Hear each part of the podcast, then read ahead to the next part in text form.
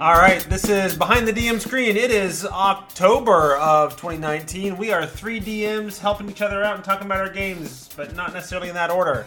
Uh, I am I am Jeff. I am joined as always by Sam. Say hi, Sam.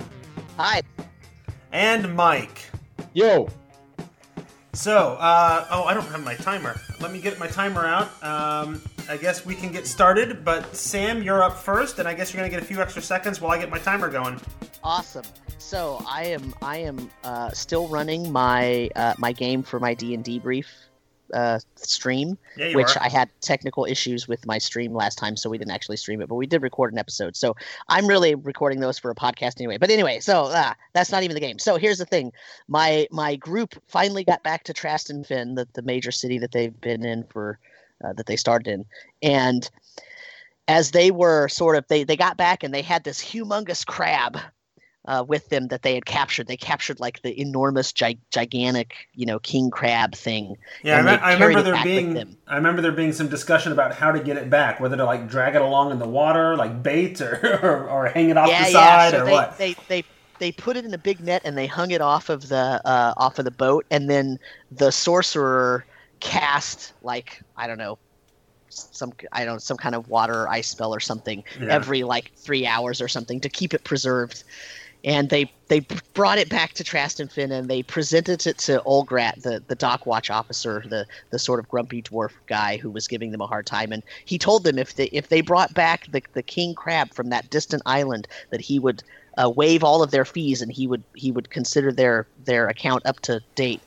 And so the way that they gave the crab back to him was they they had them and all their men hauled it off of the ship and they put it right in front of his door and then they knocked on the door and when he opened it there's this enormous crab face and he and he fell back on his butt and said what the nine hells and so he uh so he got that but now he's making an enormous pot of crab stew with it. So uh, and and while he was doing that they uh, the some of the sailors from the ship uh, they went off to, to the um, to the tavern and they were telling everybody in the tavern oh well here's what we did. We just went and we had this big you know we got this big crab and did all, all these things and they're telling all of these you know big fish tales basically.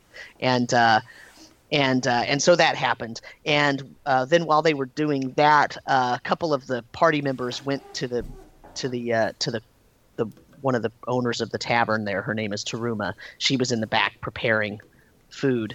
And uh, they went back to ask her a question and Olgrat was back there. He was having her help him you know cut up the the big giant enormous crab and they asked a question about they asked Taruma a question and it turns out uh, Olgrat knew the answer to it because it was a lore question about it turns out it was about dwarves and they didn't know it was about dwarves otherwise they probably would have asked him to begin with but so they got they got this really uh, interesting lore dump that I was unprepared for um, when they when they started asking questions, and I was like, "Oh, I didn't realize you were going to ask about that." And then I had to like do the the, the DM scramble and uh, look through my notes and make sure that I didn't say anything that would be you know horribly uh, contradictive later. You know. Um, but it was it, it's great fun. That game is really a lot of fun. But here's what happened at the end of the last session, and here's what I need help with. And then I and then I have another question if we end up not not running out my time on this.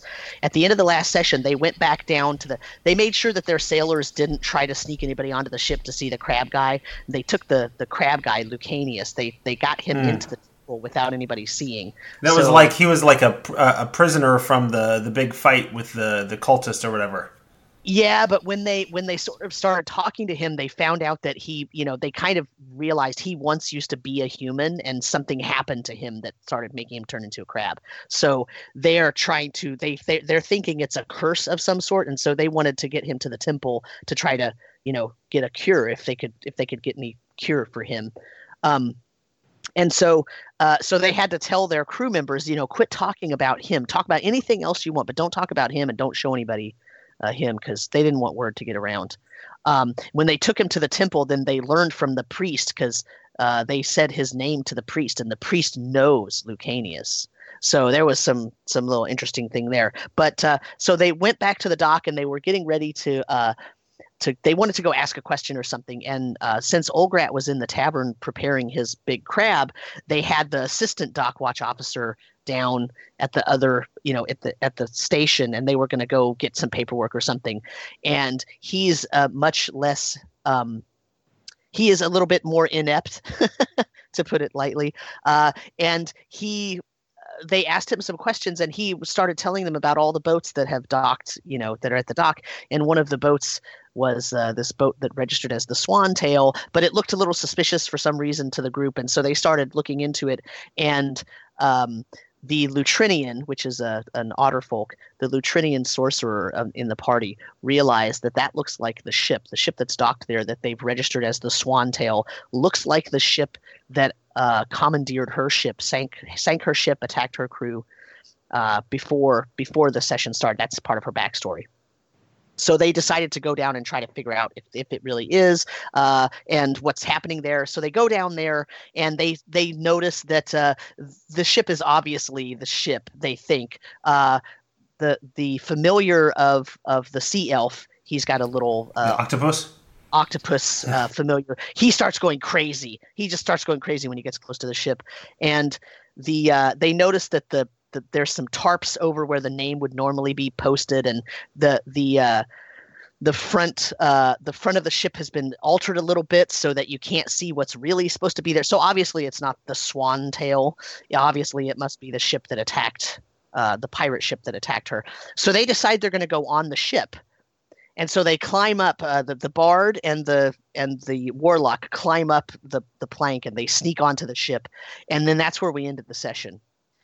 And one of the pieces of information that they had gotten was that this ship has been going around. It's uh, it's it's a known pirate clan that is doing this, and they have this sort of a green, uh, blue-skinned goblins that have that are that are and half crabmen that are that are running this this pirate vessel, uh, this pirate fleet, and they have been downing ships and taking the most uh, wealthy or the most uh, valuable goods off of them, and um, so basically they're going to find if if they go into the ship further they're going to find a hold with a bunch of uh, different you know implements and and magical things and things that they took off of things that they stole you know uh, through their piracy. So here's my question. Here's what i need help with. What are some really really cool things that they should find on that ship? I mean i have a couple of things that are related to their backstories that are cool but i also want to just give them some sort of you know superfluous rewards. They ha- they haven't had a lot of treasure so far. They haven't had you know any magic items or anything. So I want to give them some really cool stuff, and I and I want it to be flavorful, but not necessary. I mean, they they're going to get a couple things related to the lore and everything, but what's just i mean if you were if you found a pirate ship and you found a way on it and you found a hold with a bunch of stolen goods what awesome thing would you like to find i'm a am a huge fan of magical relics magical relics. Yeah, like what? you know, Numenera style ciphers, weird. So weird artifacts that they found, and there's ways to generate random ones that are always kind of interesting. Mm-hmm. Um, that have like a really powerful single use effect. Mm-hmm. Okay. And I, the, I th- the, the, cool I, bit about those is they'll kind of hoard them, and they, it, you know, it's cool to have a game breaking effect that works once. Mm-hmm. Right. Yeah. So I, I love rewarding stuff like that. Yeah, I, I, stole that idea from. I think you suggested it to me previously on my last campaign when we were doing the post-apocalyptic fantasy Earth, and they found they were in an old warehouse or whatever, the ruins of an old warehouse, and they found you know uh, a bunch of movie props, and, and oh, nice. you know some of them were special effects like cloaks that would work, uh, granting you invisibility, but only for one minute before it shorted out and, and failed. You know, right, uh, right, and, you know stuff like that.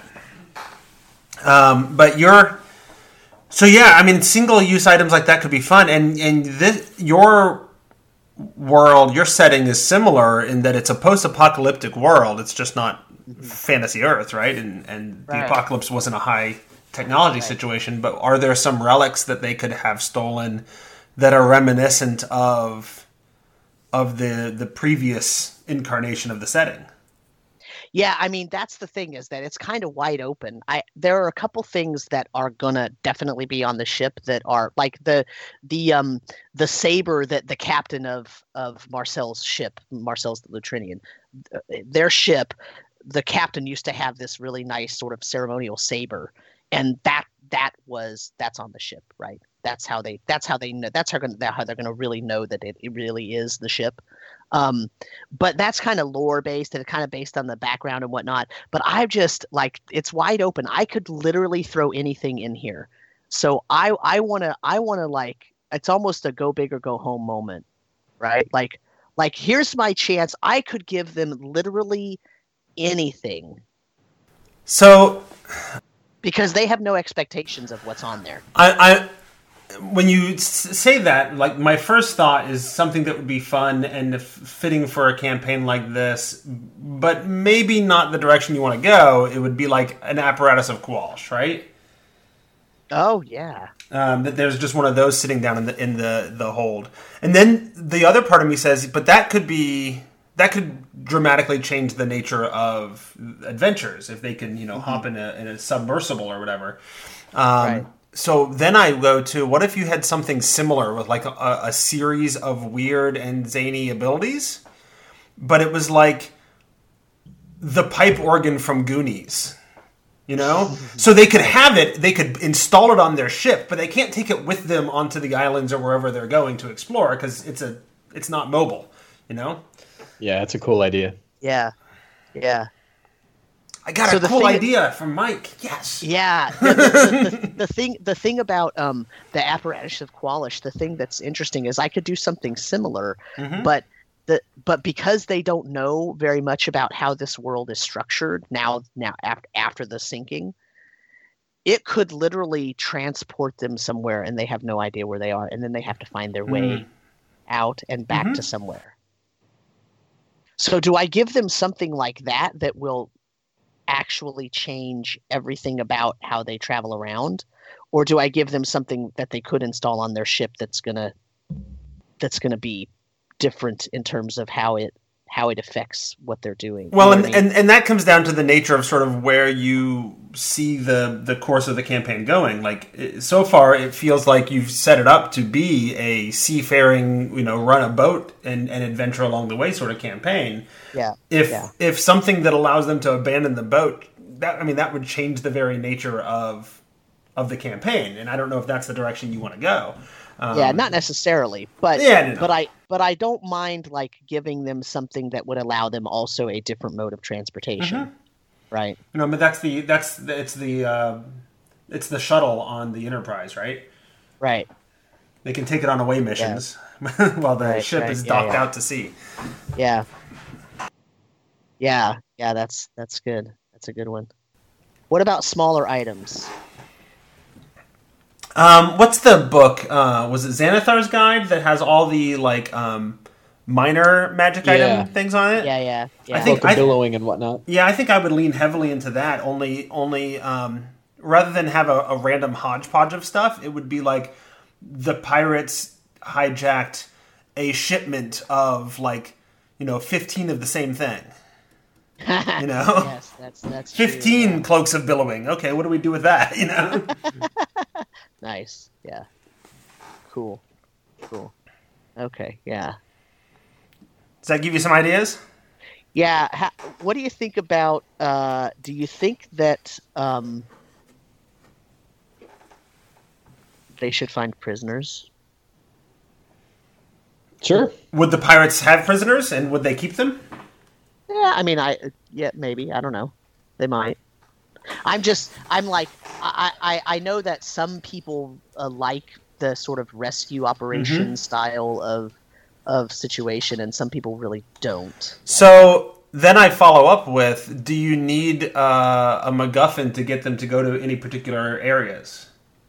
No, I mean they're already they already have like they internal have motivation. Because it, you could always have. I mean, if, if if pirates have prisoners, the the purpose is probably ransom. Right. So if they freed oh, a bunch of prisoners, they could suddenly be like, "Hey, we've got these five prisoners we freed, and now they all need to go home," you know, and and maybe we'll get a reward because they didn't have to pay the ransom or whatever. Yeah, yeah. Uh, it could also be something like rare prisoner, like you know, there are not a lot of uh, minotaurs in this setting. The only reason that there are minotaurs there are because they're actually Feywild creatures, and there was a group that noticed that there was something about to happen and they left their Feywild kingdom basically, and and went through a gate to get to the to the common plane, the common plateau, the mortal plane. And while they were there, that's right when the sinking happened, and it closed all the gates, and they can't get back to their home realm. And so they're in a ship, and they're kind of traveling around, and there just aren't very many of them.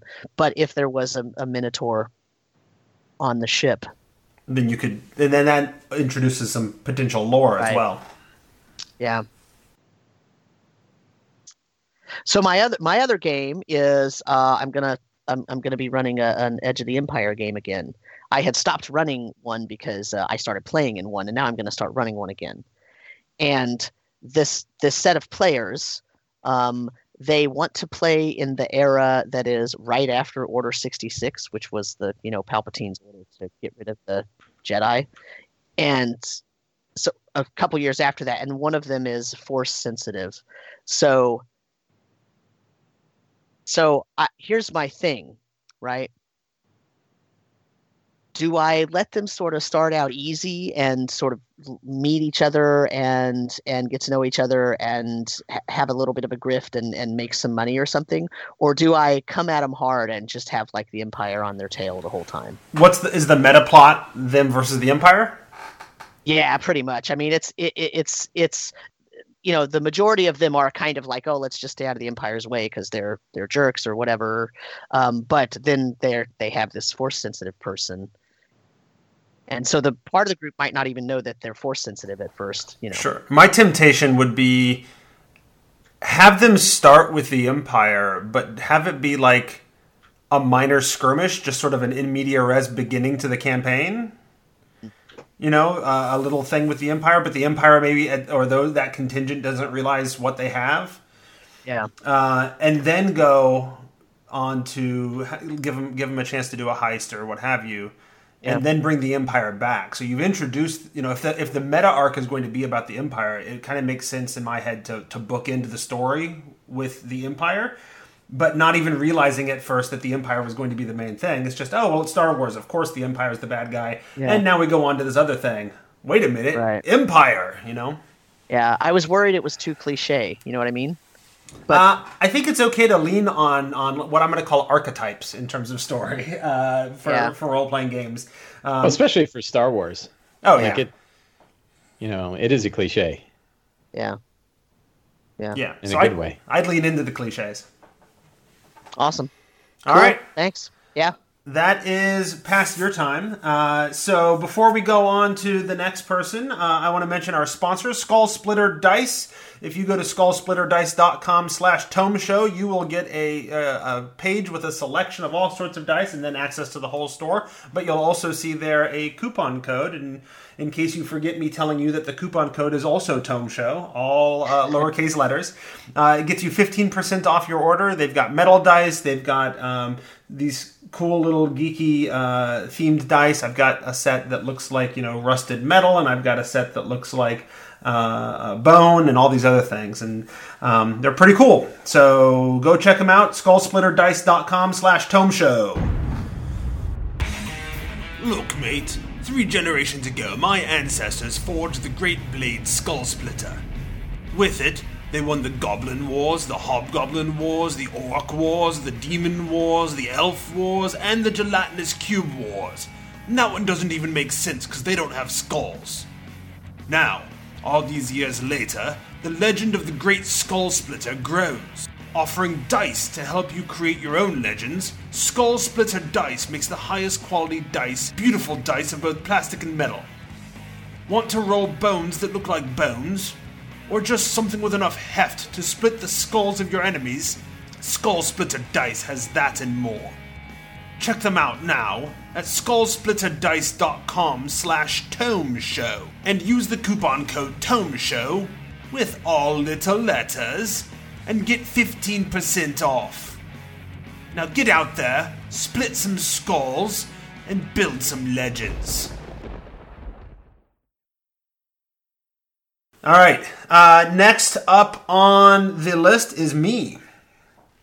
So when last we chatted, my Dragon Heist crew um, while layering in, you know, the the beginnings of my Curse of Strahd stuff, um, was getting ready to go into the Margreve Forest, which had appeared outside of Waterdeep, uh, having leaked through from Barovia. That the Margreve Forest in, in my setting was in Barovia, off to the uh, what is it, southeast in the direction off the map. Um, I, I I love that you have an entire other campaign to help you bridge between the two campaigns. Oh. you're already mentioning. but I, but that wasn't even the purpose of it. It just worked out that way, uh, and it's working. It's working rather well because the Margreve, uh, the Tales of the Old Margreve adventures, all kind of have this because it's it's uh, Kobold Press's Midgard setting, which is where Margreve is from. It has this sort of dark fantasy thing going on. Um, it all kind of has this horror element to it. So it's a, it's a good transition. It, it actually it, it, it it ties in well, and then I stole your idea from um, uh, Grindelroot of this uh, vampire queen who is the only person who can really speak to the forest. Right, the forest is sentient. Margreve Forest is sentient, and this vampire queen is the only person who can really talk to the to the forest. And that uh, actually worked out really well. So they we were running the adventure called um, Hollow Man, or it's just called Hollow, but it features this monster called the Hollow Man. I ran it. Have you run it? Yep, I ran it uh, last weekend. Oh, right on.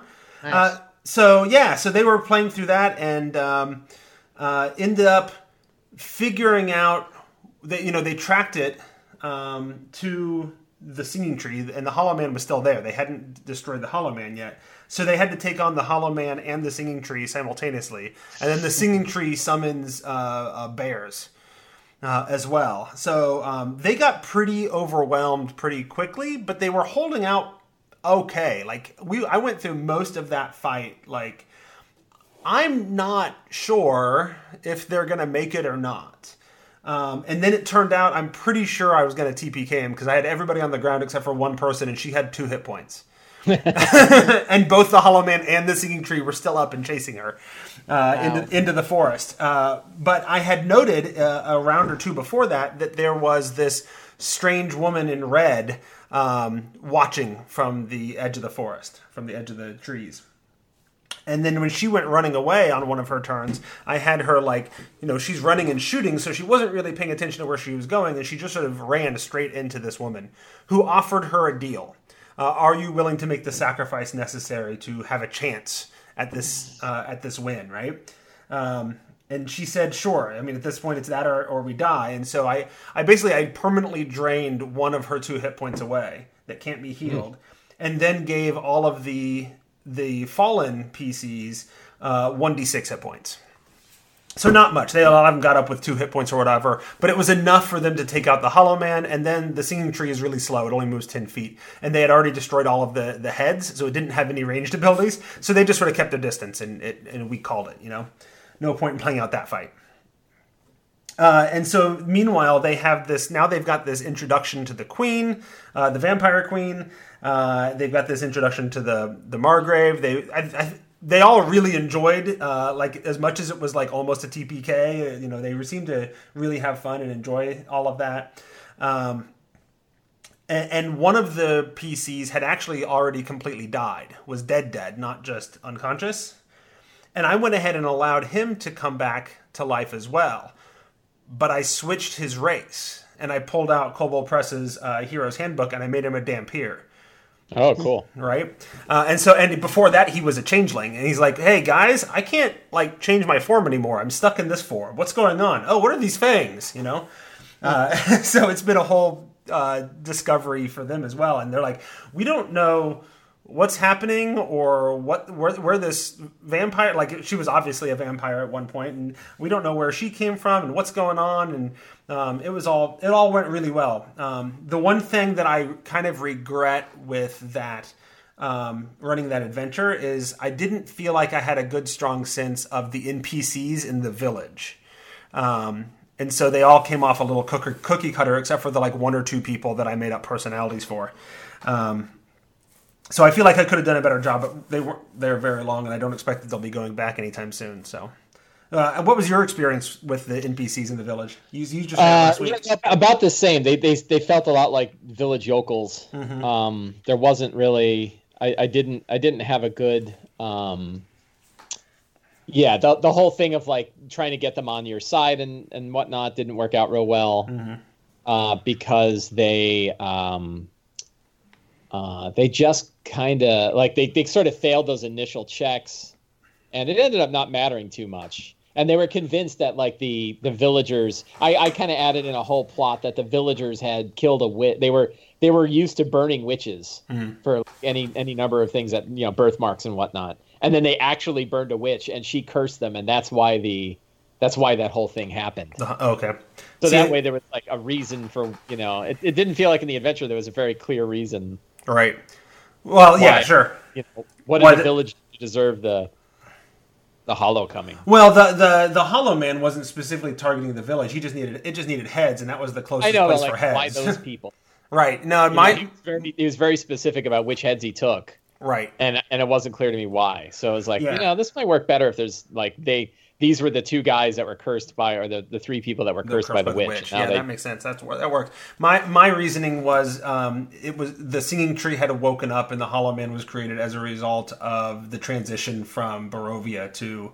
Uh, Yeah. to the, the the prime world, and it sort of woke up this ancient tree that was trying to get back to its its you know normal power level, and then the queen thing works out really well because like that queen was totally one of the uh, you know the vampire queen of the Margreve Forest under the auspices of of Lord Strahd, right? Um, and and they they talking to the villagers actually gave them an opportunity. They're like, wait, do you guys know where you are? Yeah, we're in our village. It's Lavoka. We're fine. Uh, and they're like, wait, so when you leave the forest, uh, do you ever leave the forest? Oh yeah, sometimes we trade with the nearby villages. So where do you go? Oh, we go we go uh, th- down this path, and it eventually leads us to the village of Barovia. And we trade. so so they're talking about you know trading with the people, and that'll show up later on. Um, and the the PCs have actually even gotten uh, a map of Barovia. I found somebody had made a, a hand drawn map of Barovia, and I sort of you know took it and aged it and and tore out the edges a little bit and whatever, and and gave them that already. So they already have a map of Barovia, even though they're not going to be there for like you know who knows how long. yeah, that's cool. So it's all it's all layering in pretty well. Um, and then they got back to town, and that was the session we just had last week. And the session last week in town was a little bit like it was kind of cool, but it was also it needed to be broken up, right? It was it was sort of a cleaning cleaning house session. They accomplished a whole bunch of um, faction stuff. They did a whole bunch of sort of background and character development stuff, and there were some really cool uh, role playing moments. I'm really proud of the way that I handled the the things in that session more so than I did um, in Lavoca, right? Uh, in that like when they were doing certain things, I didn't just sort of hand wave it and move on like I sometimes do. I think I've been inspired by listening to the podcast of some streams and things uh, where I'm hearing other DMs that will like be like, well, clearly this wasn't something I planned, but I'm going to go into all this depth and detail and give it, you know, bring the the whole thing to life. Uh, like my paladin character went and joined the Order of the Gauntlet, and um, the book just says, you know, they could be initiated into the Order, and then they start getting these faction missions. And I made the the Order of the the the, the initiation into this whole thing, and um, you you know they you went back into this tiny little chapel in the back of this huge temple, and in that chapel um, you are told to kneel, and then they burn this incense, and it completely overwhelms your senses, and pretty soon you're not able to to see or hear anything. Um, and then you you hear a voice, and it you know tells you what you're willing to do in order to achieve the goals of you know the three gods that are part of the Order the Gauntlet, and the, he gets to sort of declare his intentions and whatever, and then his vision comes back, and he's presented with a singular gauntlet to represent his now initiation into the Order. Uh, and so, so yeah, it went really well, and I completely made that all up on on the spot because I had no idea they were going to go there that session, right? Uh, but I figured, you know what? I've been doing this a long time. I could push myself a little more creatively uh, in situations like this. Normally, I don't know that I would have gotten that creative with it, but I think I was inspired to to push myself, and probably because I didn't push myself it- during when I ran the Hollow, um, you know, and so I felt like I, I I could do better so that went, it, it all went really well. They all said they had a lot of fun, but we also all kind of agreed like it would have been nice to break it up with with some action somewhere. Um, the one PC who has a faction mission that involves some combat couldn't make it all of a sudden because he got home from work that afternoon and his wife had been injured, and so he had to deal with that. Um, And so yeah, so just sort of it, it ended up being a cleaning up session, and, and they're like, well, you know, this was really fun, and we got into a lot of character development and background stuff that was really cool and meaningful. Uh, it got to be a little bit of a shopping session as well because um, I, I have I have a list of uh, here's all the specific line item things you need to fix in Troll Skull Manor, right? So they can Yeah. they can decide how to spend their money when. Uh, to, to get it up to speed and all that kind of stuff. And so um, they did a little bit of that as well and, and what have you. And it all went pretty well. And then I had um, I had Renaer show up, um, Neverember, right? For those who know the adventure, he's the, the son of Dagult Neverember, uh, who's the who's the former Open Lord that hid all of the money that the the adventure is named after, right? Uh, and so Renaer shows up because I wanted Renaer to be around to sort of lay in some groundwork because I was planning on moving on to chapter three soon, um, and and so I wanted him to sort of be there to sort of start hinting at some things that are going to be important as we move the plot forward, right? And so he's they were asking him about, hey, what did, we heard rumors about your dad's money. Do you know anything about that? You know, I don't really I don't really know much about that that I'm willing to tell you, but you know, he's got this agent running around in town, this gnome guy. You might go ask him, right? But this gnome guy is the guy who's killed in the fireball that that starts chapter three. Right. Uh, and so and so they actually did a little bit of asking around for him, and then they you know they did their stuff and they called it a, they called it a night. They went to bed and they woke up early the next morning to the the windows rattling in the in the manor as the fireball had exploded, and that's where we ended the session. Right, the fireball goes off. There's dead bodies laying in the street. We'll pick that up next time. You know, so. That's Nice. pretty great. Yeah, so it worked out really well. Here's my my question, since I have three minutes. Um, es- uh, particularly Mike, because you've you've run it. Sam, you haven't run Dragon Heist, have you? Nope. No, but you're enough of an expert DM that you can you can um, Eh. jump in here. So it seems to me that the plot, once the fireball hits, the plot kind of picks up pretty quick. Yeah, and it and it gets pretty linear. Yeah, but and but at the same time, like they're presented with all of these faction missions that are level dependent. So while they're going through this fairly linear, straightforward storyline, when do they have time to do the faction missions? I, I skipped them at that point. I You just- stopped. I, I, I yeah I, I didn't really you know I, I only used a handful of those Right. and, and sort of skipped the rest of them. Yeah, see, Um, my the guys- the, when they- the when they- Mm-hmm. things that they had done uh, in those faction missions, like the people they had met, they might come back Sure. uh, as part of the general story. But yeah, I, I kind of let them go at that point. Okay. See, they still have a bunch of faction missions left that they haven't completed. Uh, and in fact, because the last thing they did before going back to the manor for the night was they went to the Order of the Gauntlet, and they're like, you know, here's your initiation mission to, to prove yourself. Okay, fine.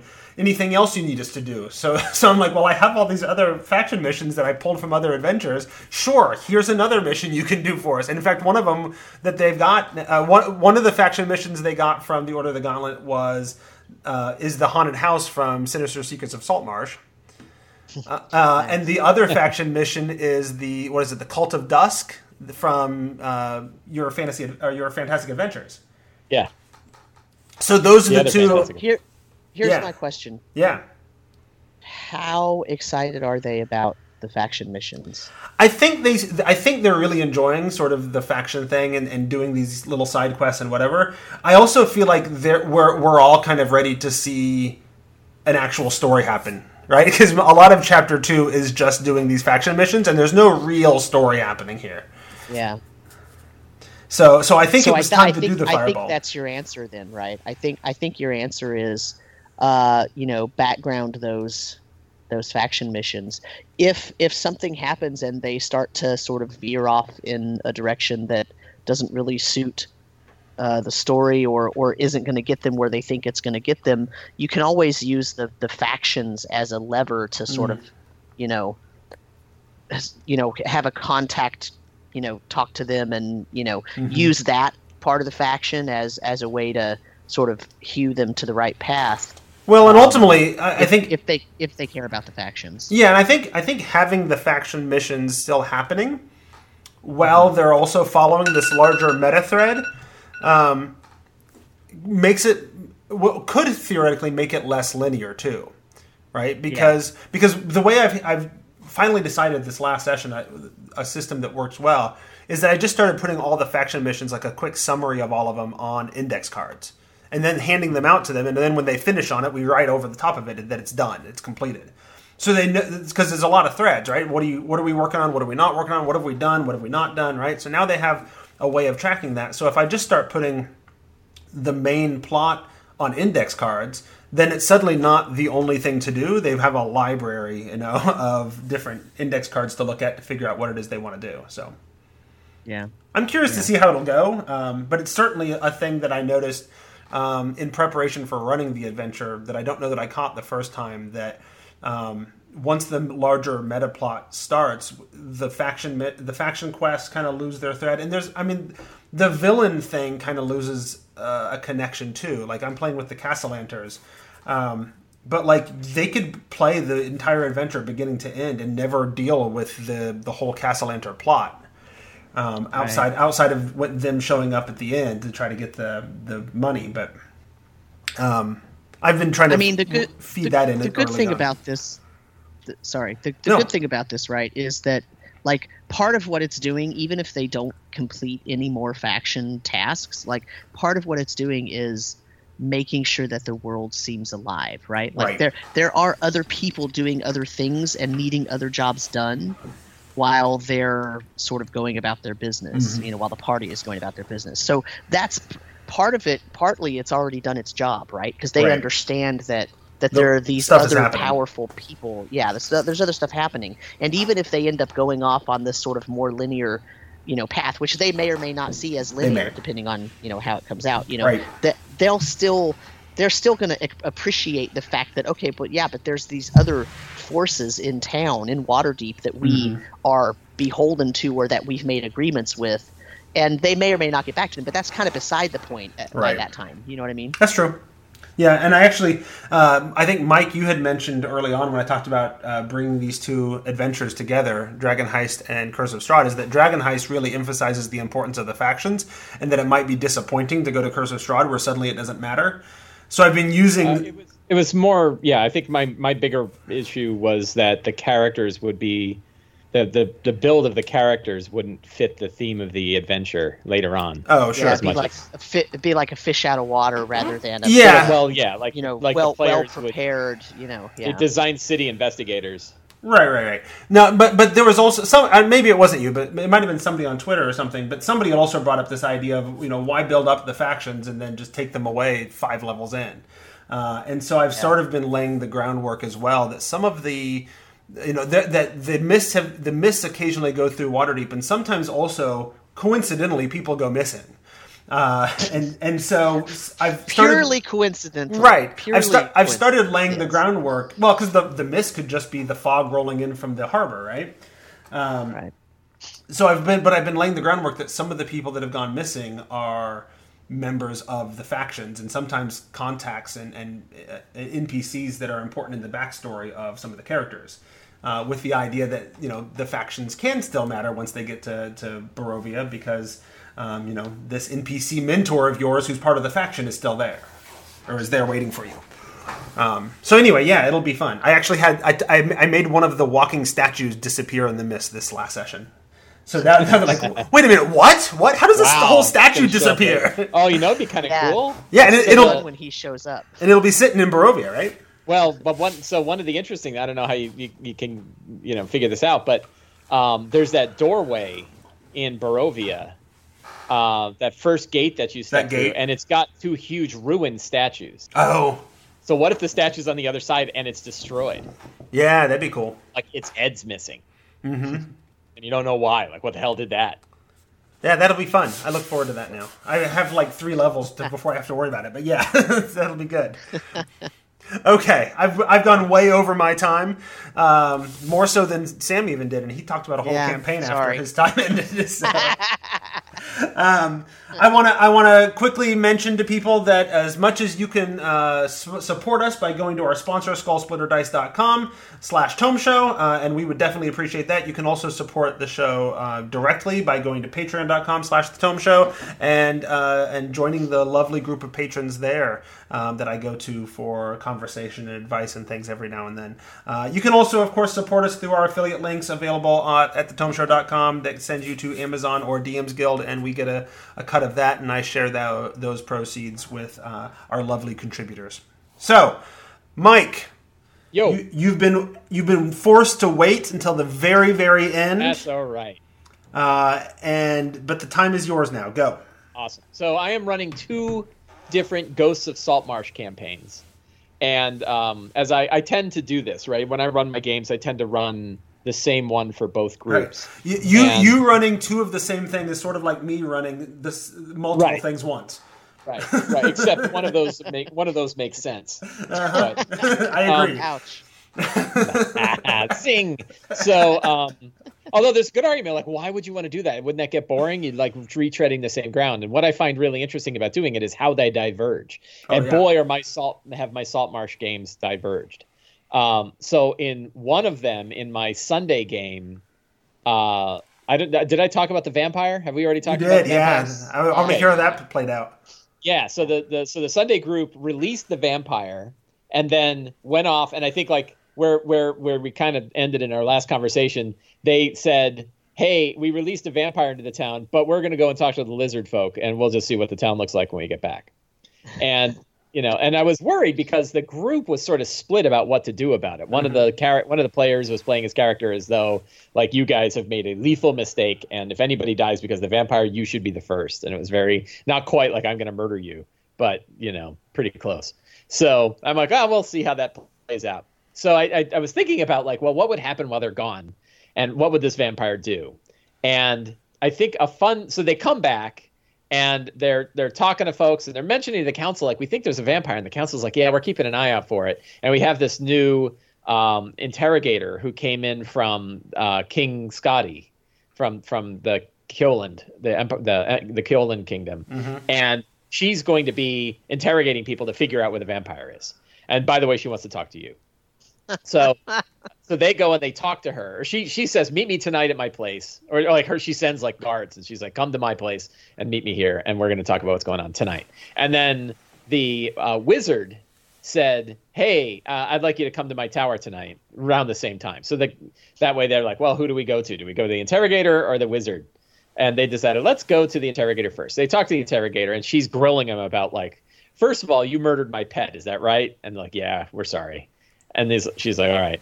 Um, and you know, who released this vampire and how? And then they kind of said, well, you know, they didn't. They sort of downplayed it. And she said, like, well, we're gonna we're gonna get to the bottom of this. Like, we're gonna figure out exactly what you guys did here. And I don't trust you. And I, you know, I don't I don't. This town is full of spies and it's full of like former pirate slavers and all kinds of stuff. And I'm gonna get to the bottom of all this. So like, wow. And this is the one who they saved. This was the first victim of the vampire who they resurrected you know so it's kind of fun that she's like the antagonist. So um so then they go to the wizard and this is the wizard who was like hey be real careful with that vampire. You do not want to release him. And they're like okay. So you know that was the wizard one. So they go to the wizard and he's sitting there in his thing laughing and a chair turns around and there's the vampire with the wizard. And they're like oh my god he's right here you know? And the vampire's like yeah we've become very fast friends you know? And I, you know, I wanted to talk to you, and I was, and so he was like, "Look, here's the situation. Like, a dude's got to eat right? Like I'm I I am what I am. But how do we come to an agreement between you guys and me so that we don't have to come to terms? Like you saved me. I was stuck in that cell and it sucked. And I will not forget the fact that you guys willingly took me out. Like I didn't even have to charm you. You just did it. So, since you did that, why don't we figure out how we can both coexist? And I like it here. And I don't want to take over Saltmarsh. And by the way, I'll give you some information right away. Let me tell you about the Scarlet Brotherhood, right? And then he proceeds to give them a lot of information about the fact that there's this there's this group that's in town. There's a third faction. They're working against both of the other factions. They they wear masks. They have names based on the masks that they wear, so they don't really know who's who, you know. And they're dangerous, and they probably have compromised at least, you know, one member of the council, maybe more. And he's like, now, what would you do when you have this like secret cult? I don't know. Maybe ask your vampire friend to start charming people and find out who the cultists are. right? Like I can do that for you. In return, I got to eat, right? And I'm not going to just grab like, you know, young children off the street and devour them on spits. Like I'll go after bad people, right? I'll make sure. And they're like, well, who defines that? And he's like, I guess you're going to have to trust me, you know, but I won't kill salt marsh people. I'll only kill bad bandit type folks. Is is your vampire named Dexter? Yeah, right. They're the perfect archetype, right? Yeah. Like he's, he's the Dexter of vampires. He's kind of like a little bit, not even like like Dexter is kind of doing it on his own. This guy's Right. doing it just like I would rather not, you know, I, I would rather not uh, uh, come to blows with the very people who saved me. How does the party feel about like bringing him prisoners? Well, they're still. Oh, they they talked a little bit about it. Like they like, hey, we could bring some Sahuagin. He's like, I don't want to eat Sahuagin. And then they're like, you know, well, what about other bad guys? You know, and like they're Mike Baby, but the other guy's like, no, we're not, you know, enabling this guy, right? Like we're not, Right. you know, no, I don't care. And he's like, how many people have you killed? Like you killed a whole, you know, a whole ruin full of smugglers, and they all laid there, blood pouring out of them, all to waste. Right, just spilling out on the ground. Nobody got any benefit from that. In this case, like I could have benefited from this.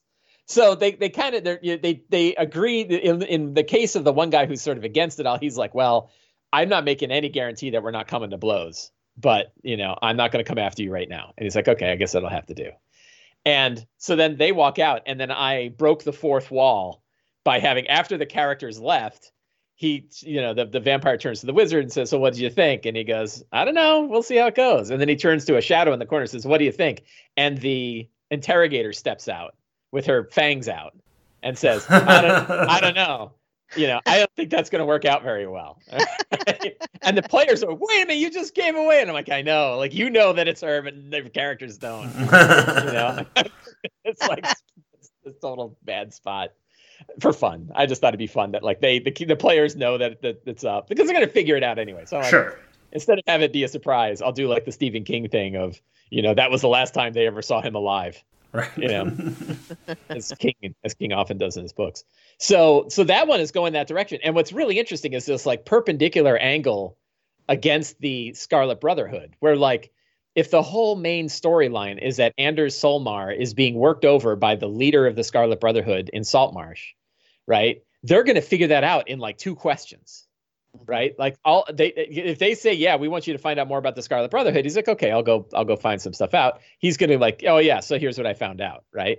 And and then, you know, if if if sort of word gets out, then the guy, uh, Skerrin Wavechaser, who's the actual Scarlet Brotherhood main guy, he's gonna like leave. He's like, I'm out. Like I'm not. You know, he's he's a really smart guy, and if he thinks his cover's gonna get blown, he's gonna grab his go bag and out he goes, right? And he- he'll have to manipulate Saltmarsh some other way, you know, because so they're gonna find out, like, oh man, it was the butler of you know Solmar.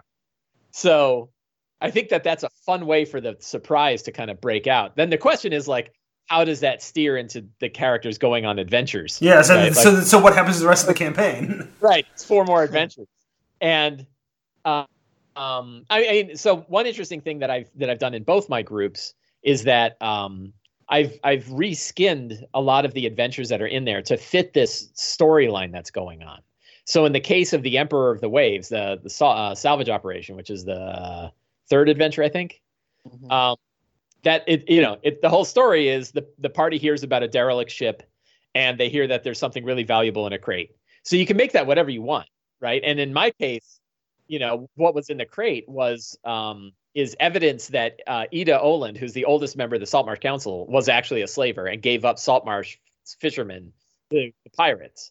Now, the reason she did that is to save Salt from getting taken over by the pirates right? It was like she she saw it as the lesser evil. Like, you know, do I pick these people that I know are a bunch of jerks and make them slaves, or do I make the whole city a slave? You know, slaves. And so she made that choice, but it's still she'd still you know probably get executed for it. Um, so that evidence is out there on the Emperor of the Waves because the Emperor of the Waves was this like false false ship that has information on it. Now the other angle I'm throwing in there is a lot of a lot of Tharzadun chain god stuff. So the people who are left on the Emperor of the Waves are actually connected to Tharzadun. and there's a bridge between the Scarlet Brotherhood and the cultists of the Elemental Elder Elemental Eye, which is Mister Dory, who's like this main character in the seventh adventure. You know, he is both a member in my in my version. He's both a member of the Scarlet Brotherhood and a cultist of Tharizdun. So he's sort of bridging between these two major evil factions, which means you have this like, you know, super smart spy you know manipulation group that doesn't really have a lot of supernatural stuff, and then you have cultists of Tharzadun who have lots of supernatural stuff. So um, here's my number one question: Tharzadun? Yeah. I've I've always said Tharizdun. oh, whatever. grow and grow and get the gif. I think you're you've moved the I to a different side of the Z. Thariz Tharizdun. Tharizdun, yeah. yeah. Tharizdun. Dune. Okay, got it. Sorry, didn't mean to. You know, pronounce fantasy names, whatever. About the placement of an eye. Who is too many consonants in a row. So. Um, yeah, so that you know, it, it's it's also like I haven't really run. I've run Princes of the Apocalypse, mm-hmm. which has a little bit of that, but I've never really run a campaign where Tharizdun is really the you know main sort of villain, you know, or or main you know the cultists of that. And that means like the black whale and the um there's this place under the ocean called the endless nadir that i think comes into place in adventure 6 okay. And all of that can be tied to tharizdun so right? what's what's the what's the meta arc then? Because i mean tharizdun's primary arc is that he's imprisoned and his cultists are like you know trying to break yeah, him out or whatever. Try to break him out. Yeah, yeah. So so, so there are cult like does the Scarlet Brotherhood are they working for for him trying well, to break him out or what? Has bridged the two, but the Scarlet Brotherhood might not even know that that's going on. So for all I know, the Scarlet Brotherhood will say, "Okay, hey, we screwed up and we need your help." well, and that, that's evil. I mean that's right in line with the the larger like elemental evil storyline, right? Is that you have all these elemental cults and they're just working for the elemental cults. cults. I don't, most of them don't know that they're actually working for. Yeah, I actually. Uh, so in Adventure Four is called the Abbey on the Isle, and it's a uh, a whole adventure where you're you go to this abbey where there's all these like cleric, evil clerics they call them, but they never say what they're connected to. So I made them. I made them actually elemental cultists that all went there. They were like ally. They were the only elemental cultists that would work with other elemental cultists and it was because they learned that there's a secret that only all four groups can learn together and they started diving deep and they and they touched it they touched the eye you know they they figured out that there is this thing below and my wednesday group just killed the high priest of tharizdun in the abbey and now they're learning about an artifact that the um uh, that the cult kept in their crazy ass vaults below that are all trapped and stuff um, and that is going to be a massive disruption that also hits Tharizdun people. Um, so uh, I don't think I've ever used a massive disruption in any of my campaigns, so it'd be kind of cool to see it. Yeah, I don't think and I've I don't think I've played with one since second edition. Yeah, right, right. So it'll be it'll be a fun. I think it'll be a fun artifact. Um, yeah, so I you know I don't I mean I don't plan too far ahead, right? So like I don't know how this stuff's gonna all gonna work out. I think there's something interesting about like you want sort of the front half of a campaign to be slowly revealing the the secret but that's behind everything. Like, right. Stell, my my wife who plays in the Wednesday game is like, I'm pretty sure we got set up when we were sent to the Abbey on the Isle. Right? Like this is the group that doesn't they know about the Scarlet Brotherhood now but they don't know who's on it. They don't have a vampire ally who's just charming people. Right. So they actually dissect it themselves, and they know about the masked the masked people that meet, and they know that there is this group, and they are pretty sure that members of the council are. Um, are compromised. In fact, they got the evidence that Ida Oland is a slaver and they kept it. They didn't reveal it hmm. because they're like, we're pretty sure somebody sent us out there on this ship that's been lost for five years to recover this one piece of evidence because they thought we would expose her. So let's not do that and play into their hands. Right. So they kept it. But now they also know Liabadita Oland is a slaver. What do we do with that? Right. So um yeah, so they you know they have now figured out like we we went all the way to this isle and when we got here, we were set up. They were actually trying to kill us. Like we were we were specifically sent to a abbey filled with evil clerics with the expectation that we would not make it out alive. You know, because the, the, the, the person that sent them there, so they were sent there by Anders Solmar, who's compromised by Skerrin Wavechaser, who's the leader of the Scarlet Brotherhood in Saltmarsh. But the group that told the clerics was Mr. Dory, who's this other Scarlet Brotherhood leader who actually walked to the Isle through the sea, right, and said, "Hey, a group's going to come here, we need to kill them," and then walked back, right, or kind of sailed on a aboleth or something. So, um, yeah, so that, that, to me, there's like this neat connection between the two, and I don't know how it's going to play out, right? It's it's that style of fronts in in in, in Dungeon World, like. I'm just kind of moving this the plots forward and seeing where they go. Um, but yeah, it's it's uh, the the question often is when there's like a secret plot going on behind, you sort of want half of your campaign to be uncovering the plot, and then the other half is is just destroying it, right? Slowly it away. So it's like halfway through this event, maybe around the time they finish with up with the um, the final. Um, I ignore that. I'm ignoring that. So um, we all, the rest of us did. Yeah, yeah, right. So about the time that they cross over the final enemy, they should have a pretty good idea about the cults and like who and then start hunting down the cult members. You know i wanted mm-hmm. to have like a fun event. Like the one member of the council that is not yet no one's really figured out is um uh Manistrad Copperlocks. She's the dwarf that runs the mining operation. And then so far the scarlet brotherhood hasn't figured out she's got enough political power that killing her won't help. And they don't have any blackmail material on her yet and they don't know how to control her. But her second in command is a member of the Scarlet Brotherhood, no, known as the Child, right? And he wears a mask of a child, and he's this real sadistic bastard. And I want to have this scene where like the characters realize like maybe she's the only one we can trust. So they go to her and they're like, "Hey, there's this group called the Scarlet Brotherhood." And they're everywhere, and we don't know what's going on. And the guy's like, "You're right, we're everywhere." And him and like five guys attack him in the middle of the meeting. You know, and they're like, "Oh my god!" He's like, you know, when you say they're everywhere, I want to pull that like James Bond scene, right? Like, you know, when the cult says they're everywhere, you don't expect it's your right hand guy that you've been with for twenty years.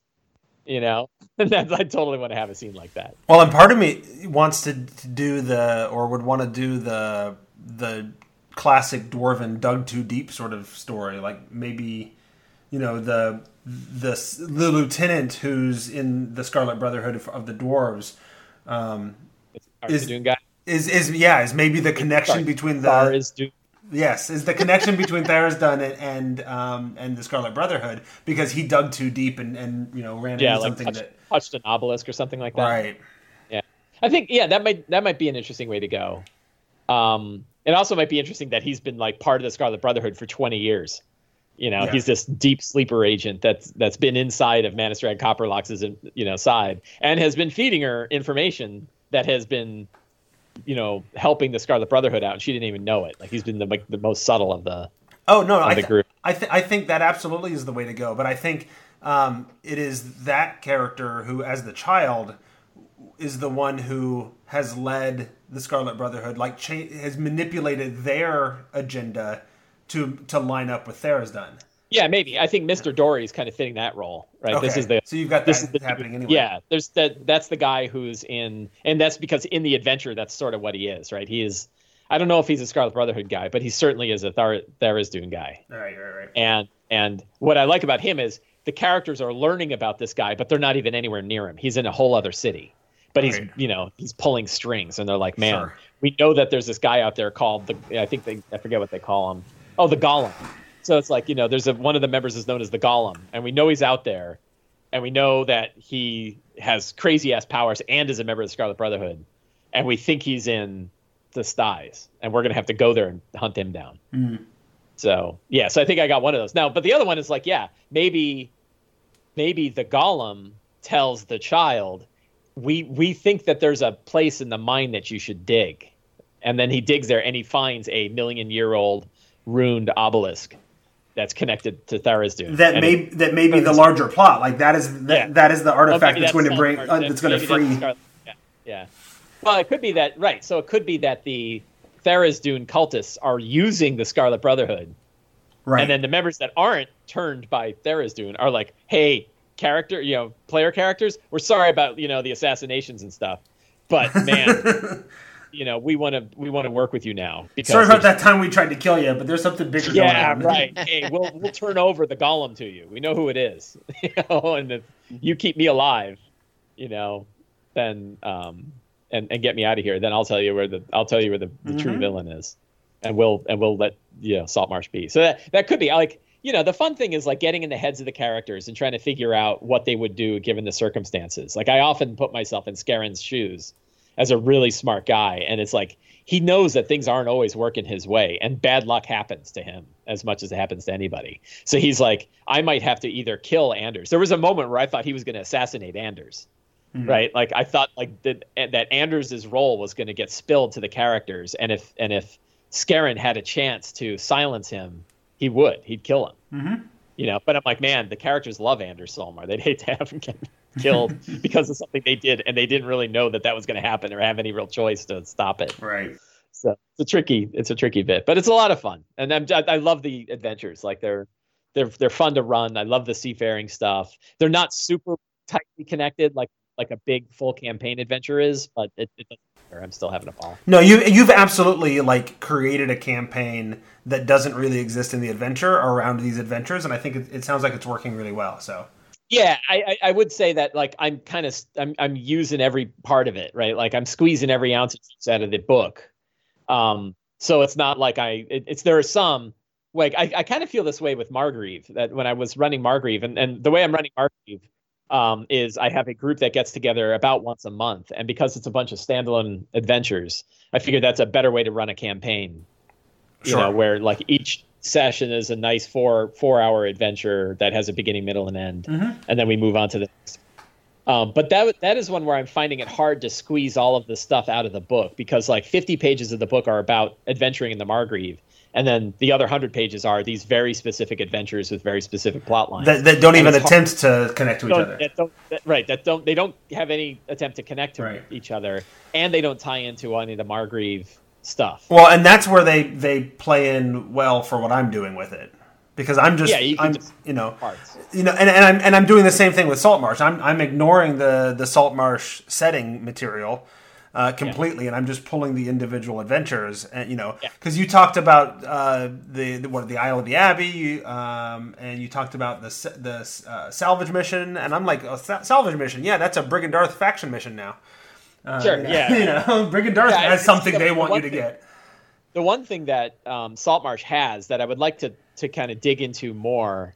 I'm I'm not really into the whole ve- vehicular you know mechanics, Right. right? Like I just I'm I'm I'm less mechanics focused than I used to be, and I just don't need a bunch of new crazy rules. Um, but I really like the encounters at sea and the mysterious islands and the underground locations and stuff that are in the back of the book and I, you know, it, one thing I want to do and that I recommend is like reading, you know, con- reading and rereading those sections to have them handy. So then, like, if the if the if the story takes this left turn, you've got these things that you can drop in the way. Right.